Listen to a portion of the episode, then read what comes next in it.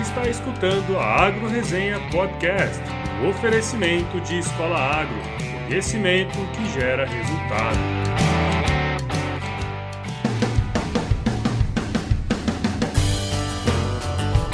Olá pessoal, aqui quem fala é o Paulo Ozaki, seja bem-vindo ou bem-vinda a mais um episódio da Agro Resenha. Como você sabe, a porteira desse podcast não tem tramela para quem busca se informar sobre assuntos ligados ao agronegócio. Fala turminha, todo mundo recuperado aí do carnaval não? Espero que sim, né? Aqui no meu caso, o carnaval foi um sucesso. Para quem quiser saber um pouco mais sobre a viagem que eu fiz aí à cidade de Vila Bela da Santíssima Trindade, aqui em Mato Grosso, basta me seguir aí no Instagram, no paulozak, que você vai poder ver as fotos da Cascata dos Namorados, Cachoeira dos Macacos, Cachoeira do Degrau e a grandiosa Cachoeira do Jatobá, além das ruínas da Catedral, lá dos idos de 1750. Quem quiser um dia visitar, eu terei o maior prazer em ajudar. Nesse episódio, nós vamos falar aqui novamente sobre cana-de-açúcar. Como já comentei aqui algumas vezes, a produção de cana é muito importante para o Brasil sob o ponto de vista econômico, uma vez que a partir dela nós podemos obter o etanol e o açúcar. Dentre as operações necessárias ao longo do ciclo da cana, a colheita é uma das mais importantes, né, quando a gente olha tanto do ponto de vista gerencial quanto do ponto de vista econômico. Até o início dos anos 2000, apenas uma parcela da área de cana era destinada à colheita mecanizada, e grande parte era realizada manualmente por trabalhadores rurais, os chamados boias frias. Mas para que o trabalho deles fosse melhor desempenhado, a queima da palha da cana era essencial, porque aumentava a quantidade cortada por trabalhador, né, o que rendia a ele maior remuneração, além de proteger de riscos à saúde, como o ataque de animais peçonhentos, por exemplo. Acontece que esta prática tende a prejudicar os canaviais, uma vez que pode prejudicar o solo por causa das altas temperaturas, além de aumentar as impurezas na indústria e, consequentemente, diminuir o rendimento e aumentar a poluição ambiental, causando vários problemas, inclusive de saúde, aos moradores da cidade, que costuma ser próxima ao canavial na maioria das vezes. Estima-se que a geração de resíduos de palha e bagaço de cana juntos somem 160 milhões milhões de toneladas por ano, o que mostra um potencial muito grande para a geração de energia, por exemplo, sendo uma ótima alternativa para essa situação. Este impasse quanto à queima ou não dos canaviais originou uma lei chamada Lei da Queima da Cana, que é a número 11.241 do ano de 2002. Ela fala sobre a queima controlada da cana e da gradual eliminação da mesma, né? Ela traça um plano para redução da queima a zero até o ano de 2031, dependendo do tamanho da propriedade e da declividade do terreno. Querendo ou não, essa lei fez com que a mecanização da colheita de cana cada vez mais crescesse, fazendo com que os produtores se adequassem a este novo modelo, entre aspas, e passassem a lidar com este dispendioso item de custo, né? Por isso, meu bate-papo dessa semana vai ser com o João, que na tese de doutorado ele desenvolveu um modelo computacional para dimensionamento operacional e econômico da colheita mecanizada da cana, que tem como objetivo ajudar os produtores na tomada de decisão do seu negócio e vai ser uma conversa muito interessante. Mas antes que o João fale pra gente sobre o trabalho desenvolvido no doutorado dele, eu quero agradecer muito aos mais novos membros do nosso site da AgroResenha, que é o Caio Turíbia e a Tiara Venâncio, também conhecida como Prisilha, lá na Exalc. Aproveitando que ela se inscreveu no nosso site aqui, quero mandar um abraço para todas as meninas da República Balai. Faça como o Caio e a Tiara, se inscreva no site e fique por dentro das atualizações do nosso podcast, tudo em primeira mão. Quem sabe esse ano de 2018 a gente não consegue chegar a 500 inscritos, hein? Hã? Hã? Quem topar o desafio, me ajuda aí e indica a AgroResenha pra alguém que você conhece. Outra coisa bacana também para quem é inscrito no nosso site é que você tem a possibilidade de participar de um episódio aqui com a gente, contar sua história, além de mandar mensagens, feedbacks e tirar dúvidas no nosso fórum. E olha, gente, é tudo gratuito. Para isso, basta clicar em membros lá no alto da página e se cadastrar. Fora isso, você também pode seguir a nossa página no Facebook, a Agro Resenha Podcast. Agora vamos pro episódio dessa semana. Firma o golpe aí que eu já já tô de volta.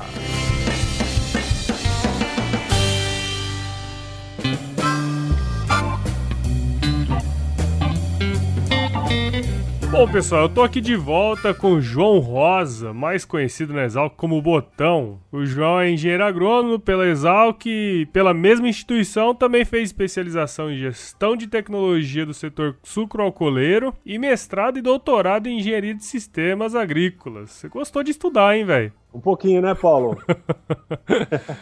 Bom, no episódio dessa semana nós vamos conversar sobre dimensionamento da colheita mecanizada de cana-de-açúcar, tanto do ponto de vista operacional quanto econômico que foi o tema da tese de doutorado que ele fez, que ele finalizou ano passado, inclusive. Fala aí, João, como estão as coisas e seja bem-vindo ao podcast da AgroResenha. É, obrigado aí pela participação, Paulo. É um prazer aí participar do, do, do AgroResenha e contar um pouquinho o que, que eu trabalhei aí na minha, na minha tese de, de doutorado. Bom demais. Então, para começar nosso bate-papo, aquela pergunta clichê quase, né?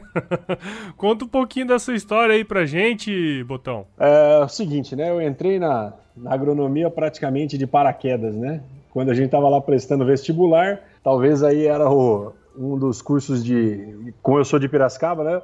Um dos mais fáceis para entrar, eu acabei entrando e no fim eu, eu dei certo, isso em 2006. Então eu entrei aí na, na escola, acabei a graduação, fiz o mestrado também com colheita mecanizada de, de cana-de-açúcar e depois o doutorado com a parte de gestão de sistemas mecanizados, também voltado para cana. Né? Essa foi a minha carreira acadêmica, a minha linha de, de pesquisa que eu desenvolvi ao longo desses, vamos colocar quase 10 anos aí de academia. Bom demais, né? Isso é normal, né? Às vezes, às vezes a gente entra num curso aí que a gente não, não tem muita habilidade e ao longo do tempo tempo a gente desenvolve isso e acaba virando um ótimo profissional, né?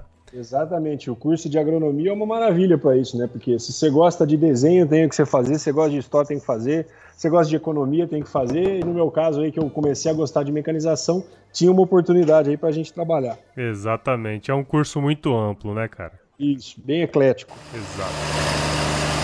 Bom, no início desse episódio aqui eu comentei sobre a importância econômica da cana-de-açúcar no país e tudo mais, né? Mas explica pra gente o porquê que você escolheu a fase da colheita para sua tese. É, se a gente pegar, Paulo, é, o custo de produção é, do açúcar e do etanol, praticamente aí 60% do custo de produção do açúcar e de etanol, ou seja, se você pegar um saco de açúcar, 60% daquilo ali o custo de produção de cana-de-açúcar, tá? E se a gente correlacionar que o custo de colheita ele é praticamente 40% do custo de produção da cana-de-açúcar, nós estamos falando que o segmento colheita dentro da cadeia agroindustrial do açúcar e do etanol, ela corresponde por mais ou menos uns 25%.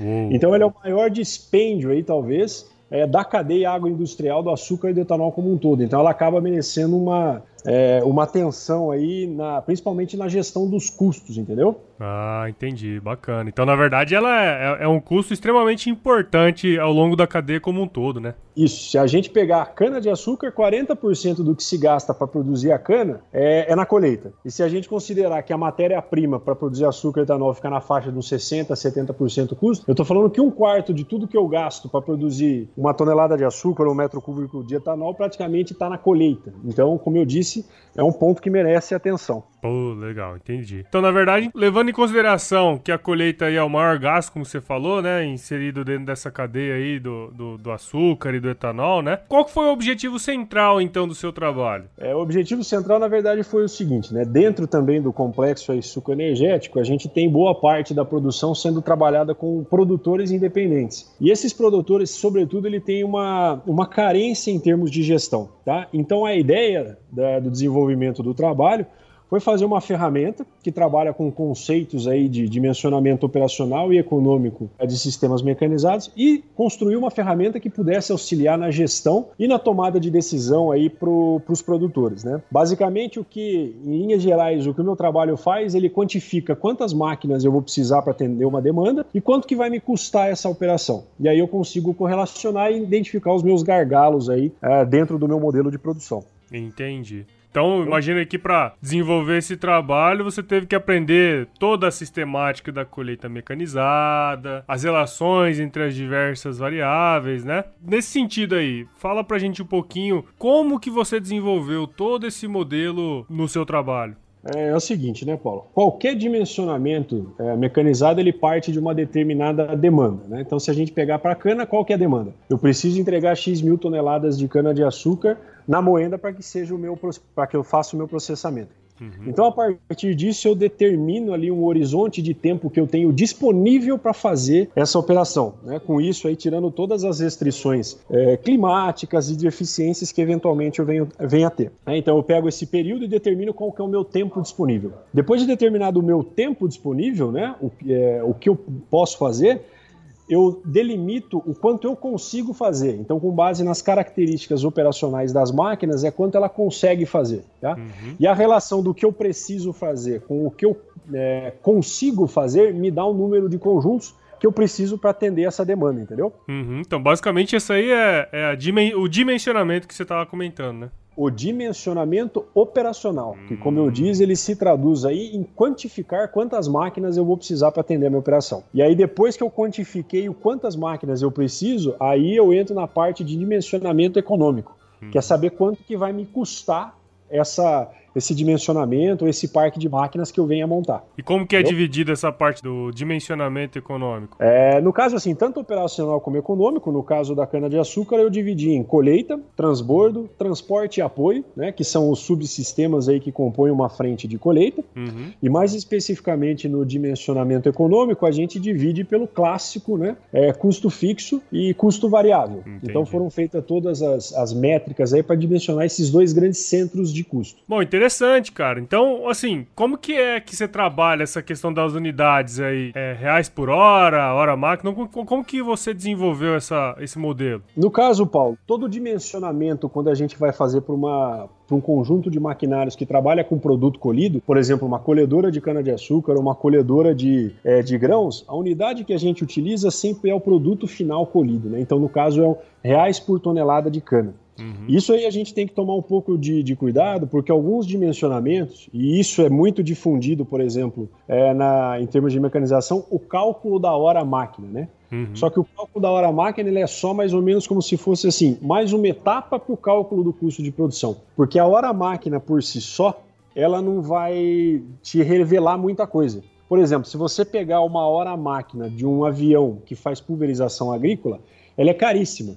Uhum. Só que no caso, se você for utilizar quantos hectares ele consegue cobrir por hora de operação, isso aí ele se ele é, ele é diluído, tá?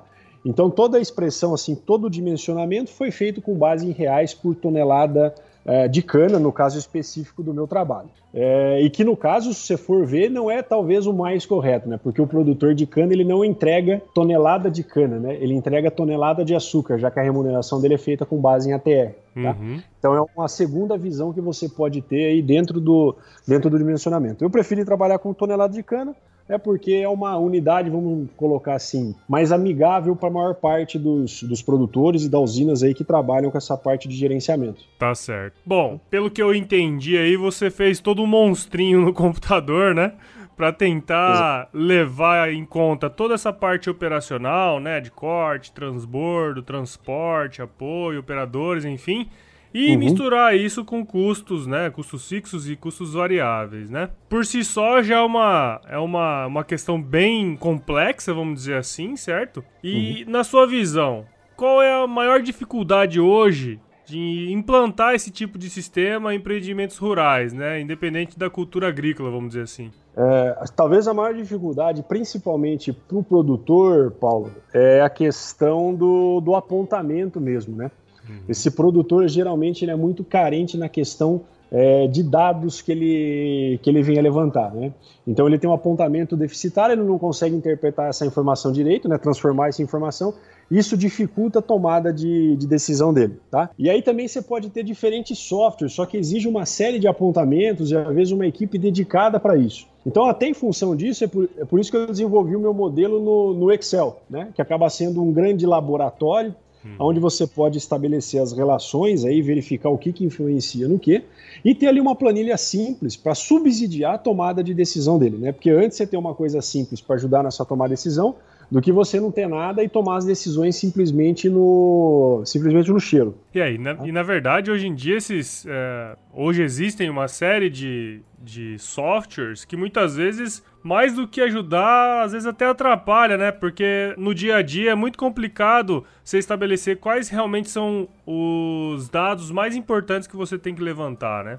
Exatamente. Então, justamente essa é outra vantagem aí que a gente coloca do, do modelo, né? Além de ele estabelecer essas relações, ele também coloca, vamos, vamos por aí, quais são os principais KPIs que o produtor ele tem que ficar ligado, né? Tanto as variáveis de entrada, que é aquelas que vão determinar o, a capacidade operacional e o e a dimensionamento econômico, como as variáveis de saída. Né? Então, o custo e o número de conjuntos, por exemplo, né, são exemplos aí de indicadores de, de, de variáveis de saída. E produtividade agrícola, velocidade da operação, capacidade de transbordo, raio médio, enfim, uma série de informações que o produtor ele sabe, né, ele tem, essas são as variáveis de entrada. Então o modelo ajuda a relacionar essas, essas, essas variáveis e soltar um número nos, nos KPIs de saída. Uhum, acabam sendo informações mais amigáveis também para ele, né? Exatamente. Então qual é a ideia? Né? O produtor, antes de, antes de iniciar a safra, né, trabalhar com esse planejamento para dimensionar ali quanto que ele vai ter do parque de máquinas e quanto que é a expectativa de custos. E à medida que a safra ela vai, ela vai ocorrendo, é você conseguir fazer a comparação do planejado e do realizado, né?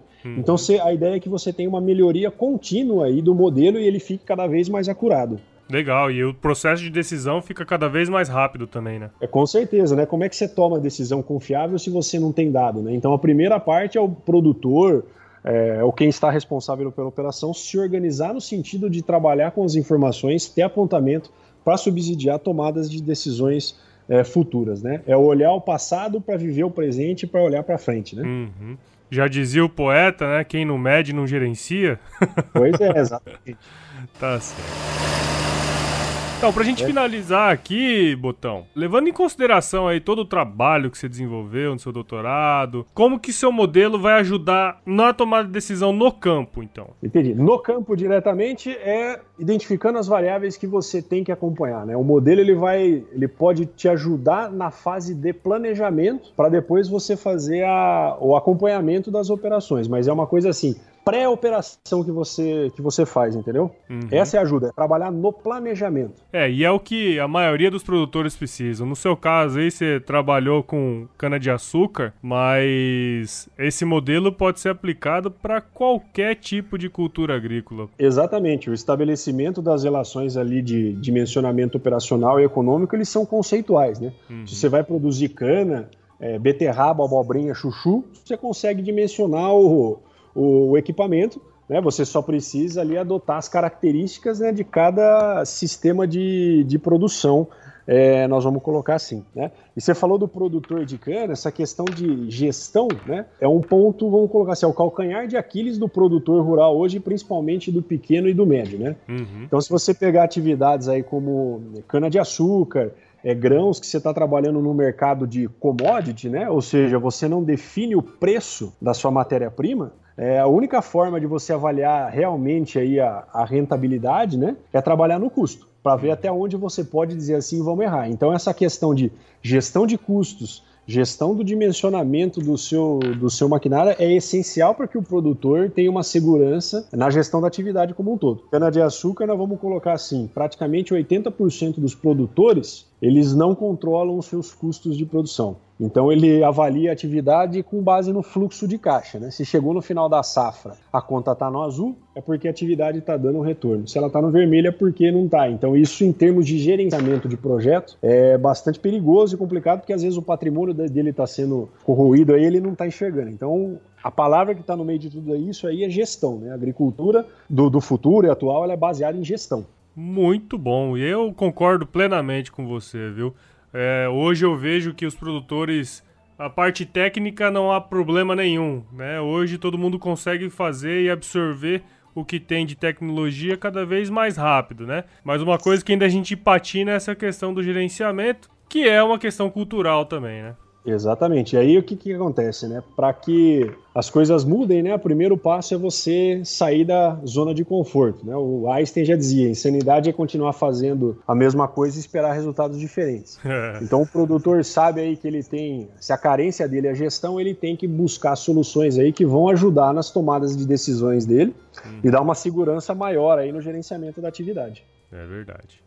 Bom, Botão, cara, muito obrigado aqui por você participar com a gente na AgroResenha, cara. E espero que nossos ouvintes aí possam ter entendido um pouquinho mais sobre dimensionamento agrícola, custo de produção, né? E também um pouco de modelagem computacional aí, como que você fez o seu trabalho, né? Ótimo. E, que, e para quem tiver uma maior curiosidade, quer dar uma olhada no trabalho, né? Isso daí foi um trabalho feito aqui no doutorado da USP. E a USP deixa um banco de teses aí disponível para consulta. Então é só entrar lá no Teses USP, procurar lá pelo meu nome, né? Então João Henrique Mantelato Rosa, que vai ter lá tanto a minha dissertação de mestrado como a minha tese de doutorado. Ele pode fazer o download e dar uma olhadinha no modelo. Não, bom demais. Na verdade, eu vou até deixar aqui no, na descrição do episódio o link, tudo certinho para quem quiser acessar a sua, a sua tese. Maravilha. Bom, além disso, né? Caso alguém tenha curiosidade de saber um pouco mais sobre você e o seu trabalho, né? Eu vou deixar aqui na descrição do episódio todos os seus contatos aí, de rede social também, fora a sua tese. E quem quiser saber um pouco mais sobre Excel, como você já falou aí, eu não, não quis entrar muito na ferramenta do Excel aí antes, porque você tem um canal no YouTube, né, cara? Justamente para passar eh, alguns conceitos mais usados aí pela ferramenta. E fala um pouquinho desse projeto aí, Boto. É, exatamente, né? Como eu coloquei, o, o meu, a minha tese de doutorado ela foi desenvolvida aí dentro do, do ambiente do Excel, né? Que acaba sendo um software bastante popular aí até para controle de diversos orçamentos e diferentes áreas, né? Uhum. Então é uma coisa que meio que todo mundo usa, é, assim, independente do nível aí de, aprofund, de, de, aprofundamento que ele tenha de conhecimento. Então, como a gente acabou adquirindo um pouco de conhecimento aí ao longo dos anos que nós viemos trabalhando com gestão, eu montei um canal no YouTube que chama Botão do Excel, né? Então, semanalmente a gente coloca algumas dicas e truques lá, né? É, de como gerenciar e utilizar aí ao máximo a, as ferramentas que o Excel tem. Porque tem muita coisa lá que está na, vamos colocar assim, está na cara do usuário, ele não serve para que, que serve. Então a ideia é justamente né, ajudar o pessoal no desenvolvimento das planilhas e no, no, desenvolvimento profissional e pessoal que ele venha a ter. Não, e a gente costuma dizer, eu trabalho muito com Excel, onde eu trabalho também muito se usa o Excel, e eu costumo dizer que a gente não usa 5% das ferramentas que o Excel oferece, né, cara? Rapaz, eu que tenho um canal no YouTube e acho que já tenho uma certa experiência, eu vou chutar que eu uso uns 10, 15% dos recursos que ele tem. tem muita coisa. É muita coisa, dá pra você fazer muita coisa diferente e dá para usar a imaginação também, né? Exatamente, né? O Excel, como eu disse, ele é um laboratório. Não vá querer controlar uma usina inteira com base no Excel, que não vai dar certo. Essa troca, vai e vem de planilha, pode ser um negócio muito complicado. Uhum. Só que o Excel, como eu disse, é laboratório, né? Depois que você fez toda a sistemática, né? Achou todas as relações de cálculo do seu modelo, aí sim se entrega na mão de um programador para que ele consiga fazer um software mais robusto e vale a pena o investimento, né? Uhum. Então, como eu disse, é como se fosse assim, uma preliminar você faz no Excel, que é um software de baixo custo e fácil acesso. A hora que você tiver com as relações prontas, você dá na mão de um cara de TI para que ele desenvolva alguma coisa mais complexa para você. Legal demais, cara. Bom, João, obrigado, cara, de novo, né, por você ter participado aqui com a gente. Como eu falei, vou deixar tudo isso que nós comentamos aqui, eu vou deixar no, no, no na descrição do episódio. E sinta-se convidado para participar mais vezes aqui com a gente. Será um prazer. Vamos ver o que o pessoal acha aí. Eu estou à disposição para voltar a hora que o senhor desejar. o senhor tá no céu, né, cara? Ele tá no céu? É que é doutor, né? Tá mais velho de faculdade, a gente trata assim. Tá certo. Bom, cara. Eu acho que vamos ficando por aqui, né? E se chover, o que acontece aí, cara? Se chover, o que acontece? É, velho. não sei. se, se, chover, não precisa molhar a horta. Ah, entendi.